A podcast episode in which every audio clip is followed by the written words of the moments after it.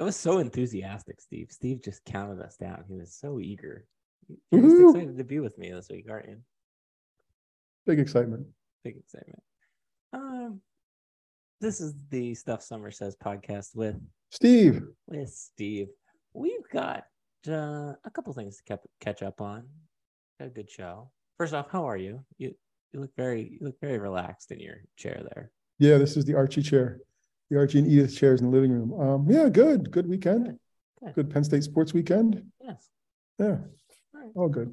How about you? Good. I'm all right. I'm. I'm in my desk chair. It's not like a it's not uncomfortable, but it's not how comfortable you look. You are It's the one I've been sitting on floors before we've done this to try to get That's Wi-Fi true. connection. So that's true. All right. Um we have everybody's favorite segment, the Penn State potpourri segment, which will be a myriad of things. Um probably gonna talk about Kevin Warren real quick. Um I want to talk about uh like Greg Olsen slash probably like the rest of color analysts in the NFL right now. Uh, and then I am mildly eager, mildly anxious for old guy, young guy this week. Mild, anxious? Yeah, you're doing it. You said you have it, right? Oh yeah, yeah. I have, I just have five questions. It's- oh, just five questions. Just so five you'll questions. you'll knock them out of the park as always. Okay. All right, let's spin the wheel. What sport do you want to start with? Want to do them alphabetically? Oh, that's that is a lot of thinking, but yeah, go ahead. I would, would- so this is the potpourri section. So we got basketball. Is that where we, we're we got basketball, we got football, we've got wrestling, and, Okay. and maybe hockey. So the there we go. Maybe not. Okay, so basketball. So what do you want to start with? Big wins over the weekend, looking like a team, maybe, sort of. very much a roller coaster season, like, Mm. but not in the traditional emotional roller coaster that we've been on for the last however many years prior to the Micah Shrewsberry era. It seems like a team that hasn't figured it quite out yet, but once they do figure it out, which they showed early on in the season, if they can figure it out, good things can happen. Um, currently sitting at, I believe, 13 and 6 off the top of my head. Um, they are heading to Rutgers tomorrow as we record the podcast. Tomorrow is the 24th, yes. Um, and I still think a team that can make the tournament. I still think the team that the success barometer is making the tournament this year. And I think anything below that is underachieving. Um, most of, uh, actually, let me rephrase that. Not all of the the bracketology articles I've looked at have Penn State in it. Some do, some don't. Usually see Penn State in that 9, 10, 11 frame. Um, so I don't know. Who knows? Um, I- And that's the kind of thing that makes those disappointed. team, and that's the kind of thing that makes those, those teams that would be nine, 10, 11, or maybe more 10, 11, even twelve, if they've, makes those teams a challenge for the tournament. Like Penn State's a team that could beat a lot of decent teams, right? Like if it's healthy and it plays well and they're hitting threes, like if they were to make the tournament as they're eleven or twelve, they may win a game or two. You know, I mean, it just, it's just if they get, if they make it, right? Like tomorrow night's a big night. Rutgers does a good, good job against really good teams. That's a tough place to play. Like it's, you know, you worry about that. Um, we saw him against, I saw him against Indiana in person because I have a friend from Northern Virginia who's a big Indiana guy, grew up in Indiana, wanted to see IU play here, brought him up and they beat the snot out of Indiana, a team that was down a couple players, no doubt, but as bad as they've beaten anybody of, of Nate, of note, whether or not they were really a good team, but as bad as they've beaten a team of quality in a few years. And, um, they look good doing it. So they can be exciting that way, but they can also have their moments when I, I don't feel the lows are so low on the court as they were before. Yeah. Like I thought, you know, you mentioned the roller coaster. I don't, I don't feel the lows are so low. It's kind of like the small roller coaster at Kennywood now. It's not the big one. What's your favorite Kennywood roller coaster, Steve? Does the Steel Phantom still exist? I think Or did they change that? Would they change that into something else? It's this another. It's another Steel Phantom. It's like green now. It's still the Steel Phantom, and then they got the Steelers one. I haven't been on the Steelers one. Um. Anyways, um. No, I. I think that's a good way of putting it. It's the bottom isn't as as deep. I guess would be the best way uh, uh, to put it. Looking at the remaining schedule here, you know, there's one ranked opponent left, which is Purdue. Um, but there's some very good teams. Illinois, Maryland has kind of figured it out lately. Um, Ohio State's always tough. Um, even Northwestern could, depending on what Northwestern shows up. So uh, I don't know. I- think again, if they've still got time to collect a couple wins, they probably need, I would say, at least six more wins to start to feel good. Um, and then beyond that, after that, you know, depending on what you do come tournament time, come um, even even in that the light latter half of February, there, kind of like into early March, that's when people committees they start paying a little more attention to what you've done. Um, so putting that resume and figuring it out then and there, I think would be better, uh, more beneficial than anything else. Do you? Let me ask you this: They don't make the tournament. Are you extremely disappointed, mildly disappointed, or don't care? Uh, maybe mildly. I think if they don't make the tournament and they do the NIT thing again, like we've seen that movie many times during my lifetime. We haven't seen it with this coach, right? So, you know, but then we know what happened. That then next year has got to be the tournament, right? Or it's here we go again with Penn State basketball. Correct. So I, guess mildly with knowing that that means that next year is the year that it's supposed to be really good, or you're in trouble all over again. Um, are you more than mildly disappointed? No, I think I think I'm I think I'm disappointed. I think that would be the like I am that was my expectation for the year. That was my excitement level. That was the reason that I am tuning into more basketball games this season. Uh, because I expect them to be good. Um, and before you're like Darian, you can't hop on the bag, bandwagon now. Trust me, I sat through some very terrible basketball teams uh, in my college days. So You're not alone if you're a longtime Penn State basketball fan. um, yeah. Um, so I don't know. I, I think disappointed would be just a, an average disappointed. Um, but I, I still feel good. Like I still feel optimistic, I guess would be the other way to say it. Um, about Penn State. Um, Jalen Pickett is probably maybe all said and done, might be a top five Penn State basketball player, at least in this millennium. Maybe, yeah, yeah. I mean, I think that's the thing that's interesting is they feel more consistently deep and supportive of the best player than they are in those years when they're pretty good, right? Like, you know, you can all name those one players that that got them that carried them to a tournament or the NIT. They feel deeper and better than that, right? That's the part when they're when they're playing well. You're like, okay, they're more than just one guy who puts them on their back. They're they're deep. They've got some talent, and and that's the thing that for me, as a somewhat Penn State basketball fan, has reason for optimism, I guess. I often think when I think about Penn State basketball, like, what if the Tim Frazier era had gone differently and where the program would be now? Like, if Tim Frazier, not that he was a bust by any means, but had they kind of put the right pieces around Tim Frazier and, you know, maybe DJ Newbill grew a little bit more earlier in the, the his career, um, I think ultimately Penn State probably is ahead of the curve in terms of where they need to be or should be right now. Yeah, I think so, and I think that's why I'm would be mildly disappointed if at anything, if in the the this the second year of this coaching staff they make the NIT, they make a good run. That's probably not something that a second year Penn State basketball coach has done. I mean, I'm sure somebody, I guess probably somebody did, but perhaps not. You know, so there's a little bit more than that, and it's a different world, right? So much changes, so much, you know, with the transfer portal and everything else. But and again, I feel like I'm rooting for this team when I root for them because they play basketball not because they're promoting me, nudging me, encouraging me, asking me to climb with them, whatever else. It's a basketball team. Um, and I like that about it. Yeah, there's less uh, hoopla uh, surrounding. Yeah, less marketing, less less forced marketing, it feels like. Yeah, no, I can not be stressed about it. All right. Moving on. Uh, F is next, right on the alphabet. That would be the Ooh, look at you. Very proud of me. Uh, football news. Um, Marques Hagans today announced as the new wide receiver coach. Um, doesn't really mean anything to me. Doesn't really mean anything to Steve, probably. Uh, we're just telling you about that. Steve kind of politely shakes his head no.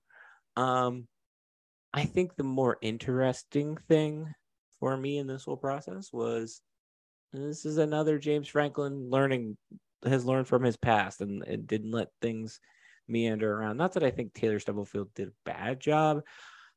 I just think maybe there probably definitely was better out there in terms of wide receiver development.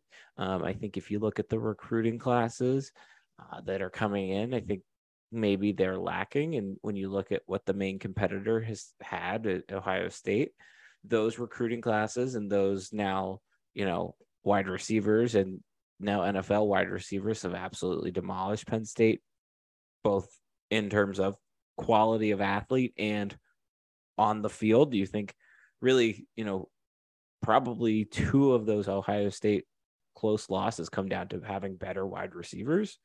Um, so I think this is just another step in the arms race, and this is another James Franklin isn't here to mess around anymore uh, moment. And I think that was my just uh, takeaway from the whole situation.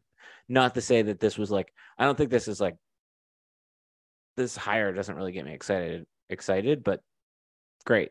Like, or at least you're you saw you saw something that was wrong and you're actively trying to fix it instead of being a loyalty guy and and throwing that out the window a little bit. Right. There's there's there's loyalty when it matters, and there's loyalty when there's no loyalty when it when it's going to help them improve.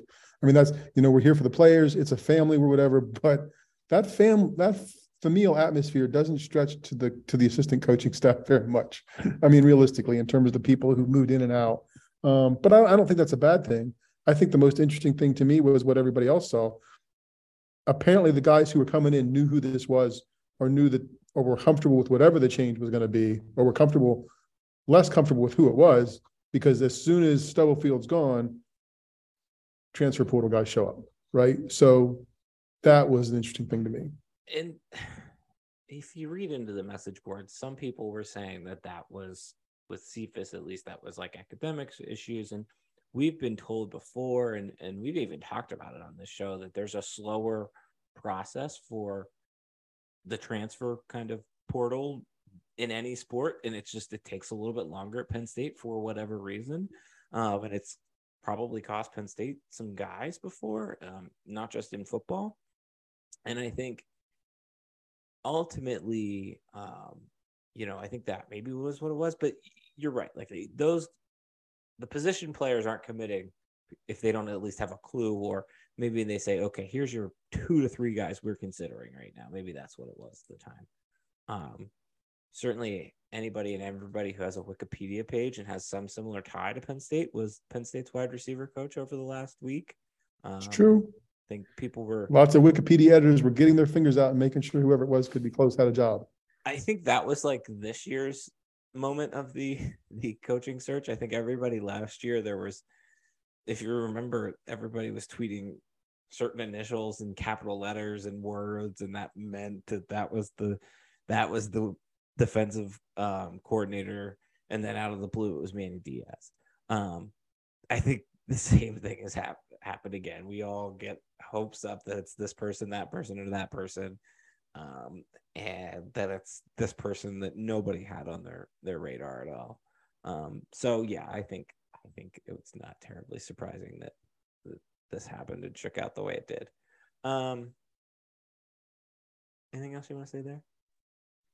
I'm interested to see what happens. Um, it seems like we've, we're now at the point where stuff's settling down. The next thing is going to be workout time, right? Winter workouts have began, and we're going to do that. And there'll be a date. Well, no, we'll have winter workouts that'll be well underway before we get a date for Lift for Life and all of that. But yeah, like we're, we're now. It feels like we've done the crazy, perhaps the crazy season part of the football stuff, and now we're started into. I guess the other signing date comes right, yeah. but when I was started in the next year and that kind of stuff. And this, and, and I think college coaches coaching uh, and I don't know that I want to go down this rabbit hole a lot. We can save it for another week, but it has to be the worst, has to be a much worse gig than an NFL coach, right? Like just has Oh, to be. 100%. Yeah. 100%. You know, because you got personnel guys in the NFL whose job it is to get the players. You just got to coach this stuff of chasing kids and chasing kids in the portal and whatever else. And I know the staff has expanded, but God, this can't be a fun gig. It just can't No. be. hundred percent. I, I, as we're in the midst of like college or the NFL kind of co- coaching cycle right now, I am constantly thinking that exact thought. Boy, I would not want to be a college football coach. And there, it, it, there's just like I can come up with a thousand reasons that I don't want to be a college football coach. I can't come up with that many reasons that I don't want to be an NFL coach. Um, I- I think that's what it boils down to. Right. That's what feels like the difference to me. Exactly. Um, let me ask you this. What percentage of the Penn State fan base population truly cares about this hire or any position coach hire? 35%. That's see, that is too high to me. I was Okay. I was gonna put it at like 10 to 15. Okay. I would be I would be interested to see how many Penn State season ticket uh, season ticket holders probably skewed a little bit, but I would say general population Penn State fan knows anyone Yeah. beyond James Franklin, Mike Yurcich, and then Manny Diaz, like Yeah, defensive you're line right. coach. 35 is too high. Yep. That I was just that that came up. Um, I, I was reading a discussion about that. Um, and I think it's interesting. I, I don't know if you're really plugged into the program. Sure, yeah, but otherwise, no. Yep. I think that's true. All right. Uh, H comes next, right? We're talking about Penn State men's hockey. Millionth fan this weekend, right? Largest crowd, whiteout. Big win that they needed Saturday. I mean, Friday was just, they needed points this weekend. They probably really needed, would have been helpful to have two wins.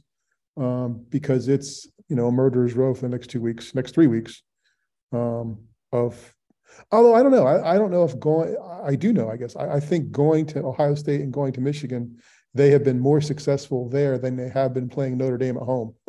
Notre Dame has had their number at, at Pegula through the years for whatever reason. And I don't. I feel like even consistently Notre Dame has had the number. I don't have the, the series split off the the, the top. Oh, it was like, it's like 23, eight and three or some crazy thing like that. Like it was Uh, overall, and it was like eight, three and one for Notre Dame at Pegula coming into this weekend. yeah, I think, but I do think your point about them winning um, and kind of settling things down on what was would have been Saturday, um, but that settled down the season for them. Um, and you're right. You know, you've got you've got four series left. You've got Michigan, Ohio State, uh, Minnesota, and Wisconsin. Um, the last two are at home, which is it, which is nice. Uh, but you know, that Michigan team once again is just stupid ridiculous in terms of talent level.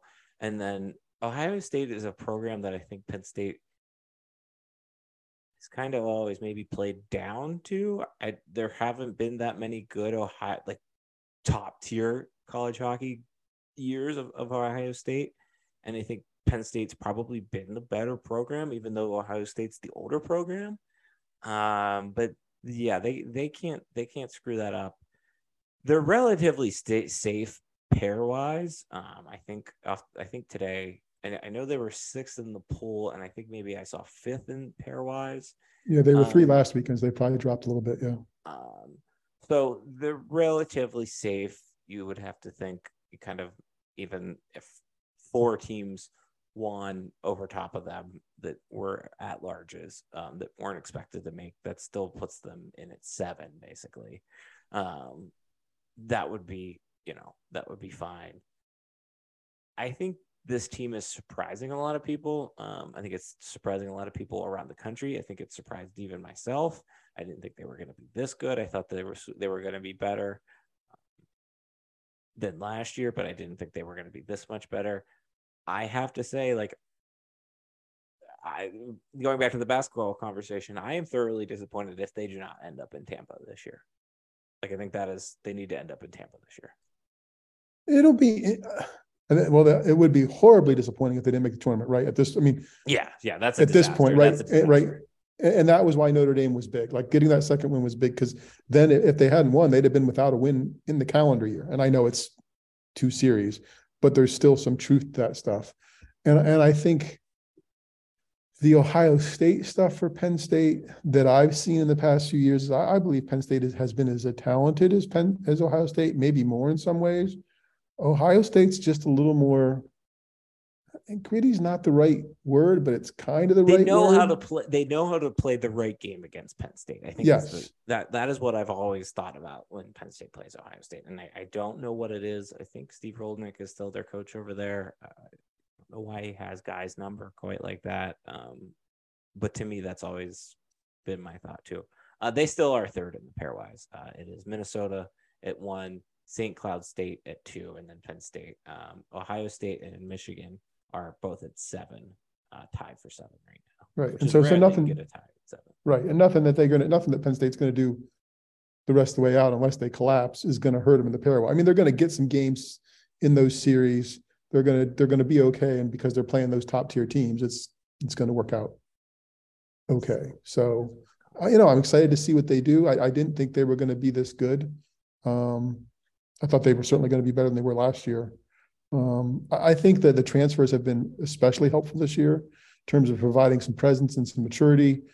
Um, I think Xander Lamp has been good. Maybe, maybe we're talking, we talk too much about me, people talk too much about him, but I think he's been the guy who set a tone, the guy who's got to, you know, go at somebody and, and give a little bit of attitude to, to keep things moving along and, and it's worked.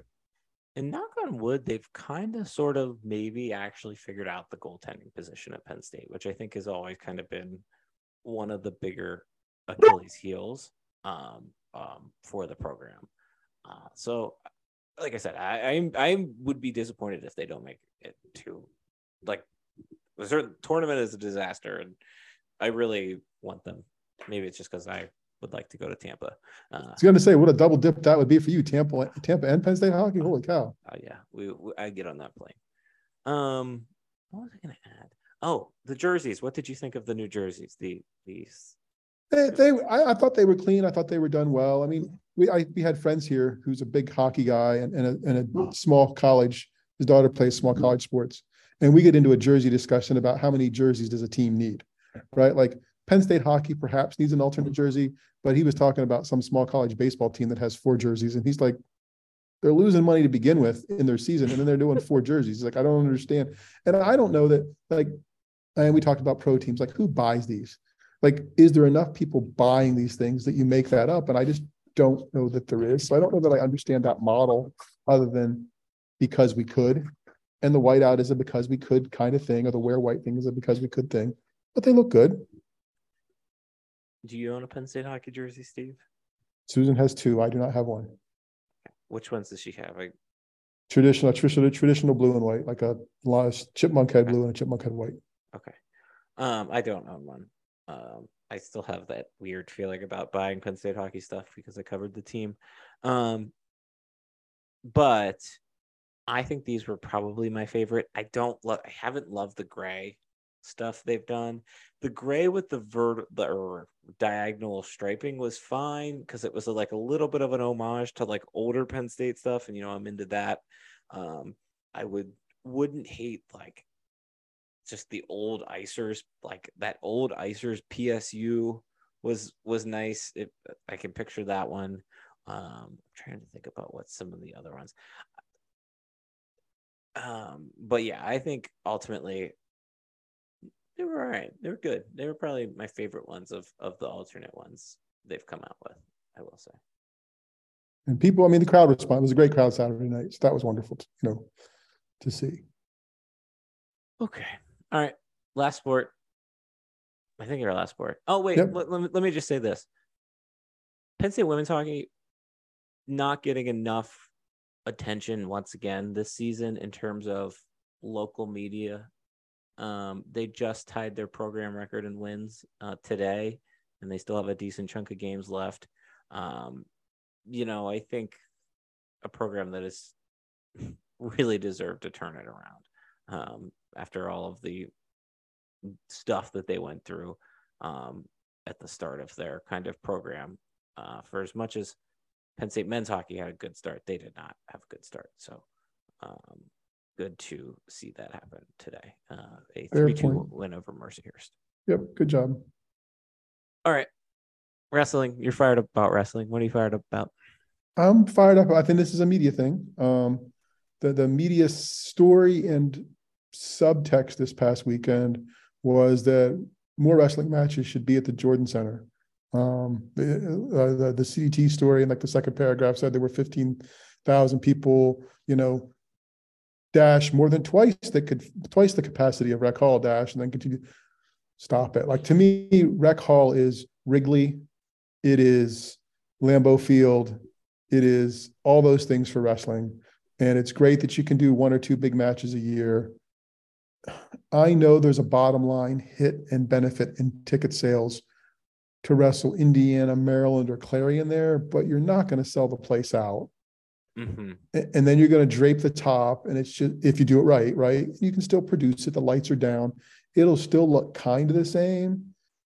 But what makes Penn State wrestling special, and full disclosure, it's easy to say this when you have season tickets to it. But what makes it special is it it feels special. People are trying to get tickets. People want to be there because they're good. And rec, there's just something. I mean, Rec Hall s- stinks as a fan thing. I mean, I'm sure there's people who love it, but lines are long for food. Bathrooms can be long. It, it's it's elbow to elbow, but it's it's what Penn State wrestling has always been. So I think to move more out of the out of there into the BJC would be a mistake. I just think it would be a mistake. I think there's lots of good things about the BJC, but it's not an every match venue for the wrestling team. I don't think. I have I feel like that it was has been the argument from day one. Like Penn State, like as soon as Penn State basketball did the return to rec thing, and then right around the same time, wrestling did its first BJC duel.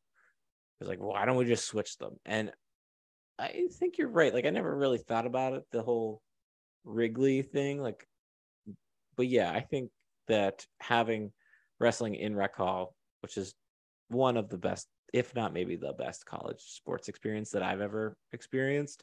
Um, and I only went once. Um, I, I just think that would be a missed opportunity. I think it, I, I, I agree. I, and, and I think the novelty of, of having wrestling at the BJC would wear off. Yeah, like and, and Iowa has has led attendance for like 15 years, and they average like 14,000 at Carver Hawkeye. So they get some bummer teams too. Well, I mean, they get Indiana and Nebraska, but you know they and then Maryland, I guess, and they they're just it's just a different market. Like I don't, I, Penn State might average 12 or 11 if it did everything, but not and 15. At Penn State, you've got quite literally hockey across the street competing at the same night Right. for, for your your fan base.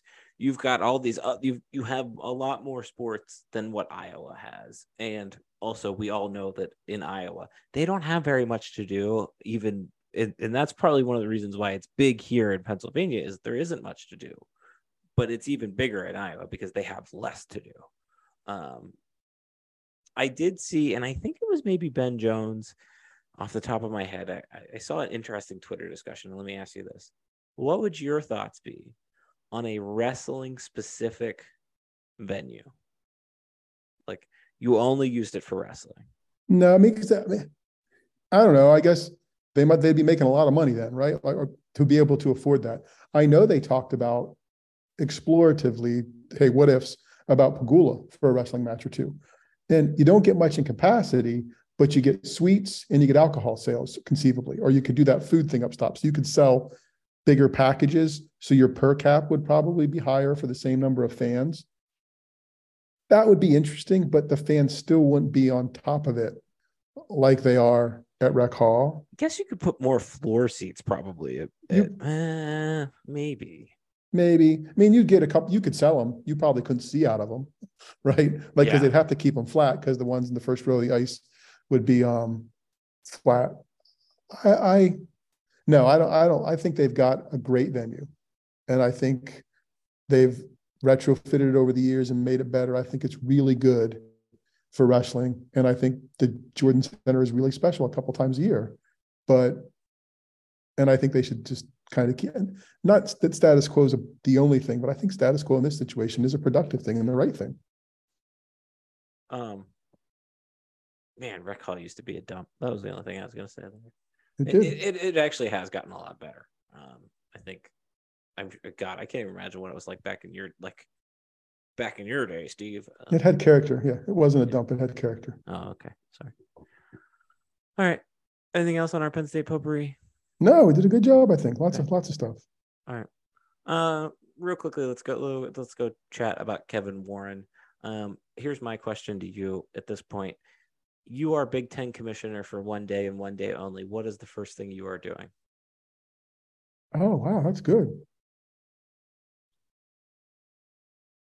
Um, man, what do I? I am giving. I am giving for TV broadcasts live access to the replay official, so you can see it as it happens, as opposed to like the interim or whatever else. I'm getting just letting the replay official make do get the decision, make the decision. It's going to be sponsored by Pearl, Pearl Optics, right? So see clearly, and you're going to see what happens on review process, and it's going to be open to the public and the viewing public. Uh, is there audio? Yes. Oh yeah. Okay. Whole thing, full disclosure. Okay, that's interesting. Um, yeah, you were would be- thinking about it. You must have a good one. Ah, that that was that uh, that one was that is much better than my answer. Um, my answer is my biggest gripe. I would, um, and they're probably going to do it anyway next year. I would um come up with a streaming service that can compete, and I don't have to pay extra for, um, for Olympic sports slash those three basketball games that I have Yep. to to watch on BTN Plus every year. Um, that would be my biggest need. One, if I can watch Wofford basketball any day of the week on ESPN Plus, it is ridiculous that I can't watch Penn State basketball, a Power Five program. Makes one of those sense. Um, do you care who replaces Kevin Warren? No, and and it's funny. Like his stock changed a lot during his tenure, right? His brief tenure. You're like Yeah. everybody was like, "Who's this guy?" Even though he had great chops. Then it was like, "He's he's an idiot because of how the, the pandemic played out." Then it was like, "Well, even a blind squirrel finds a nut." When when the TV contract came out, because like nobody thought it was him doing it. They thought it was Fox pulling the strings or whatever else. Yeah, And now he's like this pretty smart guy who's back at the NFL with a good gig and a, and a, and a historic team. I like. I feel like a lot of people don't like him, or haven't liked him, or didn't like him as Big Ten commissioner. I thought he did a very fine job. I think ultimately we're going to look back on Kevin Lawrence Warren's le- legacy when you know the the next TV contract comes around and you've got USC and UCLA in there, um, all because of largely him, you know, trying to rack in those dollars even more. Um, so yeah, Yeah, I don't uh, think they did a good job of making a connection with him for fans or, or the, Yeah, he. mm-mm. but, but I don't know that that was the job either, right? Like, I Right. don't know that. So I think that's why. Yeah. yeah, I feel like with Jim Delaney, like I feel like for a multitude of reasons, you knew who Jim Delaney was. Kevin Warren, you kind of were like, oh, that guy, um, a lot more often. Okay. True. Very true. All right. Um, this week's sports media segment. Um, I this this comes about off of a couple of things. Um, mainly as I was sitting watching football on Sunday.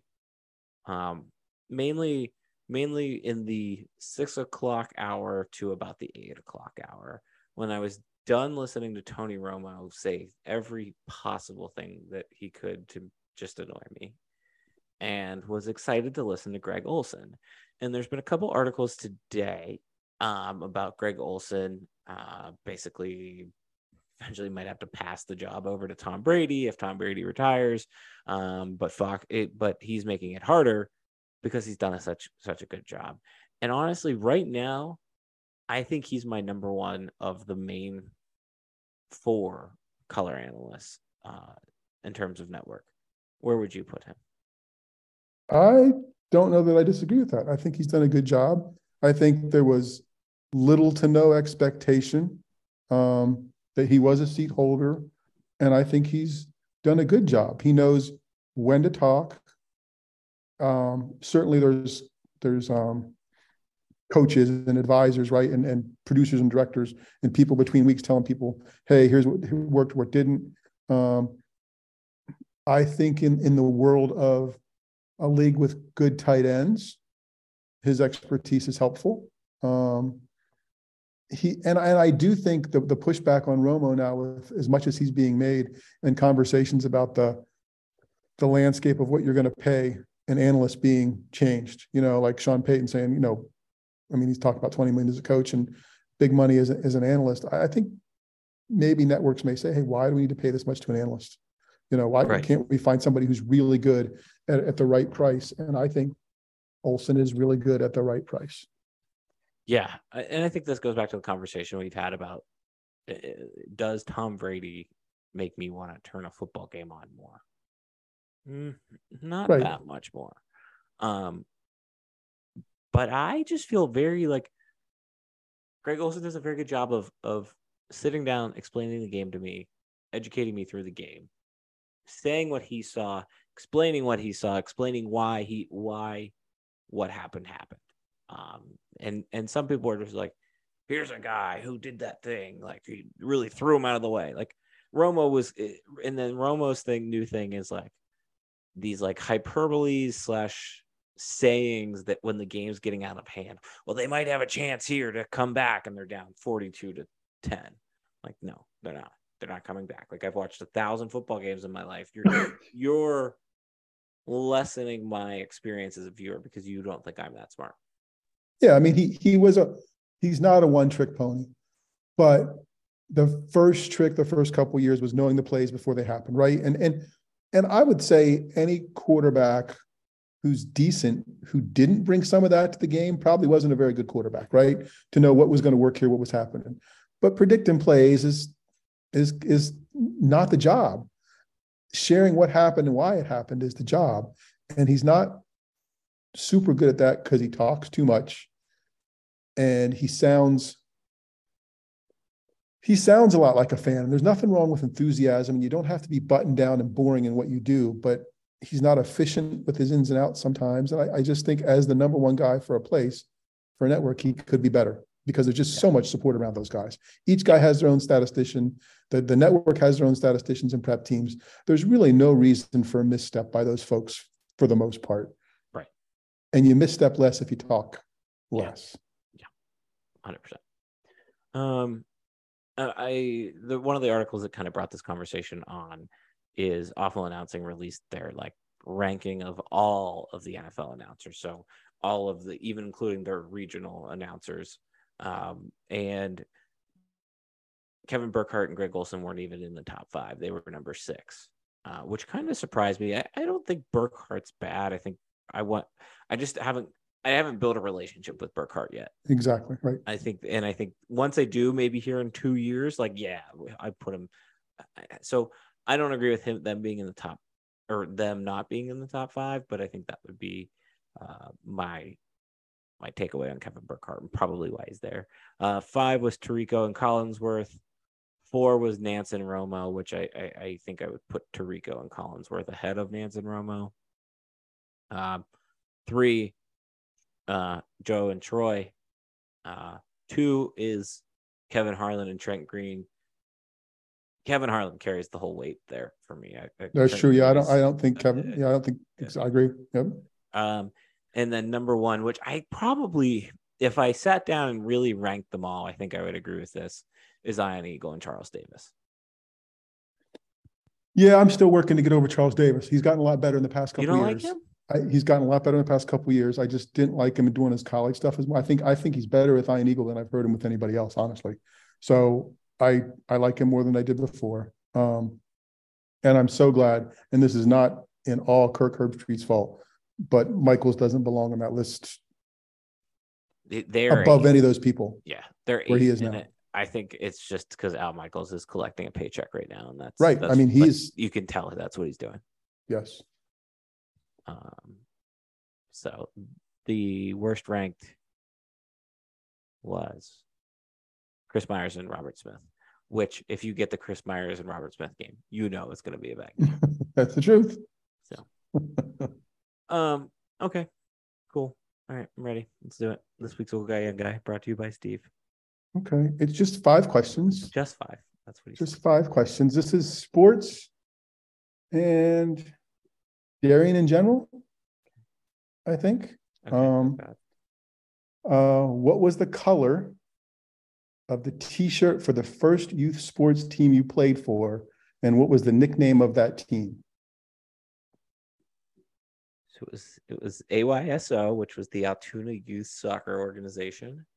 Uh, I believe it was green, green and white, and I don't remember the name. Okay. Just write these down. Okay, number two. God, why is he writing them down? I just want to remember what you said. Okay. Uh, what was your, number two, what was your biggest success or shining moment as a sports participant? I don't know if this one was is was necessarily like my biggest moment, but my most memorable moment was that we went to Mario Lemieux did a hockey camp every year. Mhm. Um, and on the Tuesday he would come to this hockey camp and skate with you, and I got to pass the puck with Mario Lemieux. So that would be Get out of here. Where was it at? It's at uh, Neville Island where RMU plays or Yeah. played played plays. Was it a day camp or did you stay down there? No, it was a whole week. Like it was so Lemieux's brother ran the camp, and then like the first day, like Ray or not Ray Bourque, what's the other Bourque that does the Bill the- Bourque. Bill Bourque. He would come, and then Lemieux would come the next day, and then there would be another person, like another like relatively recent alum. Um, I think Mark Recchi even might have done it the one year, um, and he was current, still current with the Penguins, um, because it was in the middle of the summer. They didn't have anything going on. Um, it was pretty cool. It was it was a it was a neat experience. Very cool. That's a nice answer.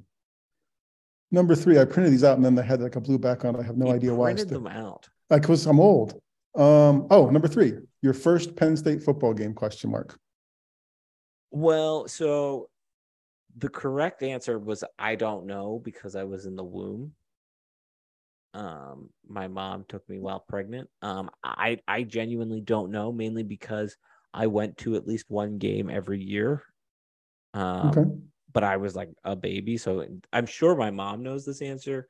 It would have been the '95 season, right? No, '90. It would have been the '94 season. So I don't, I don't know. The the first Penn State football memory I have is the 1999 Minnesota game, though, which is a. So that's your first, so that, okay. So what do you remember about that game? I just God remember the you. end. Yeah, I just remember the end, being very upset. Yeah. So, but you know, you, you were watching or you were there? Uh, we were there. I I remember we were there. We sat up um on like the, the 20 yard line in the the like the uppers, not like at the upper part of the stadium, but like on the uppers on the like side where the the press box is. Uh and I remember them missing and then losing or or I remember the the field goal and then losing and then being crying in my mom's lap losing. Oh, interesting. Yeah. We would have been right down from you. Huh. Like we Wow. would have been like, I don't know, like the thirty yard line. Probably. Interesting. Okay, cool. Um, number four, what was the name of your elementary school crush? Yeah, Sabrina Filkowski. Sabrina? Okoski? Filkowski. Yeah, Wow, what is she doing now? she's a teacher actually. So worked out well for her. Oh. Yeah. And the last one is number five. Oh, this is a good one. Okay. You can have one record setting, unparalleled season, and then never be any good again. Okay. Which sport would you prefer that to happen in? Does the record setting include a world championship or championship? Sure. Oh, yeah, yeah. Uh, then it's, it's I'm picking the Pirates. Just that that one year sati- satiates me for forever. Okay. Cool. Well, those are good answers. All right, now we Um, need to now we need to run through them with you. Let's go. No, first because, because I'm having an issue here. Okay. I'm having an issue because I was supposed to have a guest for this segment Oh God. and my, and for some reason, they're saying they're logging in, but I'm not seeing Oh. God. All right. So now I'm trying to see what I did wrong. And this is when old people play with technology. That's the problem. Um, let me see. Is it my mom? Why would it be your mom? I don't know. How good would that be, though? Mm-hmm. I'm worried. I'm worried who it is. Um, well, we'll vamp for a second. I just resent the link. Okay. Um, let's see if they jump on. So yeah, I'll go through mine. Let me see. I don't know if I have the answers. Uh, oh, first team. I don't know if it's the first team. The first team we were, uh, the first team I remember was blue baseball, because we didn't have soccer in my day. Uh, blue baseball, like minor league baseball, we were the Rangers. I think, or we might have just, yeah, we were the. I think we were the Rangers, because then our little league team split. We were just one team for our town, and then my year we had too many guys and we split, and then both teams sucked. We'd have been great if they'd have kept one team, but the minor league baseball team was the Rangers. It was like four inning student pitch baseball, kid pitch baseball, and we were just awesome because in four innings it didn't matter. Um, biggest uh, sports shining moment as a sports. Wow, there were none of those. Um, I probably scored. Oh no, I made districts in track. I made districts in track. Like I, I, I do. made the, ran the 300 meter intermediate hurdles and made districts in track. So that was Good for you. that was probably not bad. yeah. Um, uh, first Penn State football game. I, my first Penn State football game in person was freshman year. As a freshman, um, sitting behind the goalposts. I think I told the story in a in a blue and white jersey that I had somehow procured from a rival high school, which was blue and white. Um, oh, there's my waiting room participant.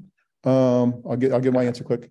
Um, and the, the kid a kid walked up to the end zone and it was his jersey from the rival high school.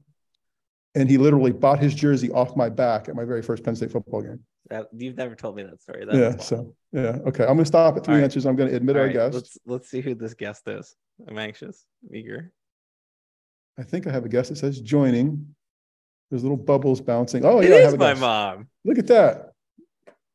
So we do have your mom once she Oh gets God. connected, and we're gonna check your answers. Okay. All right, she's on mute. Can you? She's on mute. Ask her to unmute.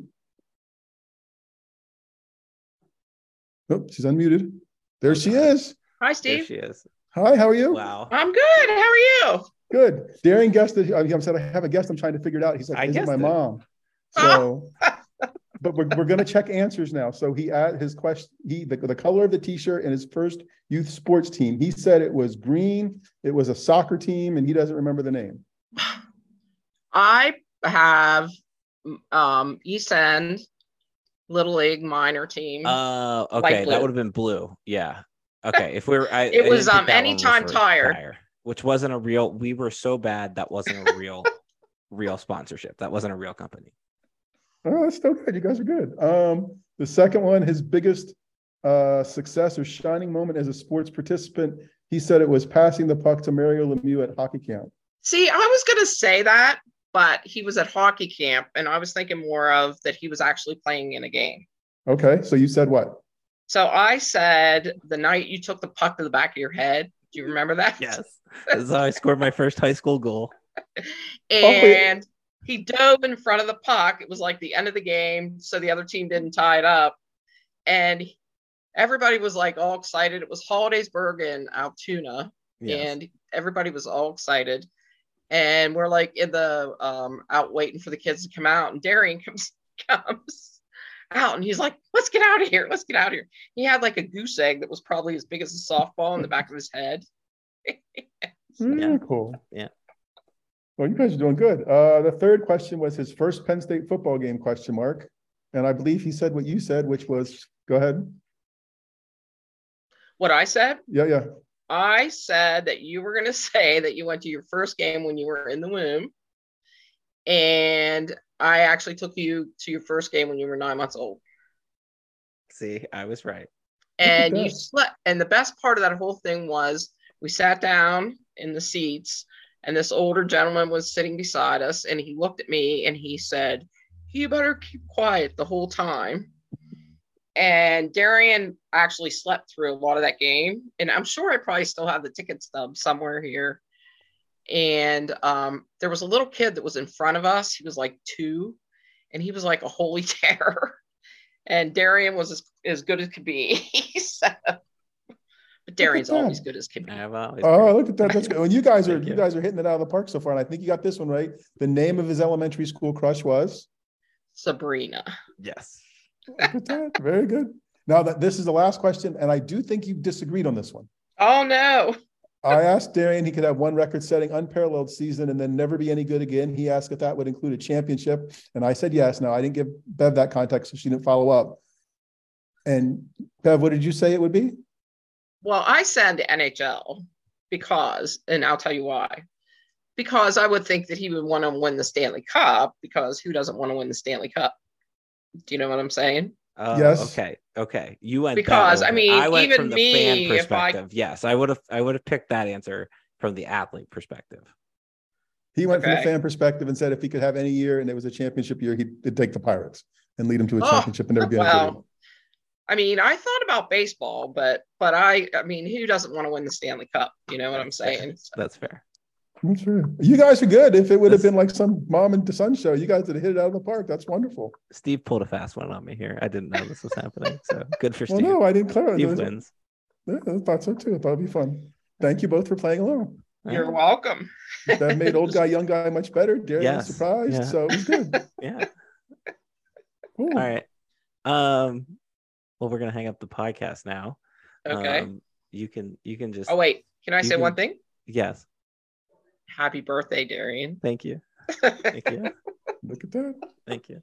Very good. Um. Thank you, Bev, very much. You're welcome. Thank you. for nice to meet you, Steve. You as well. You've met Steve.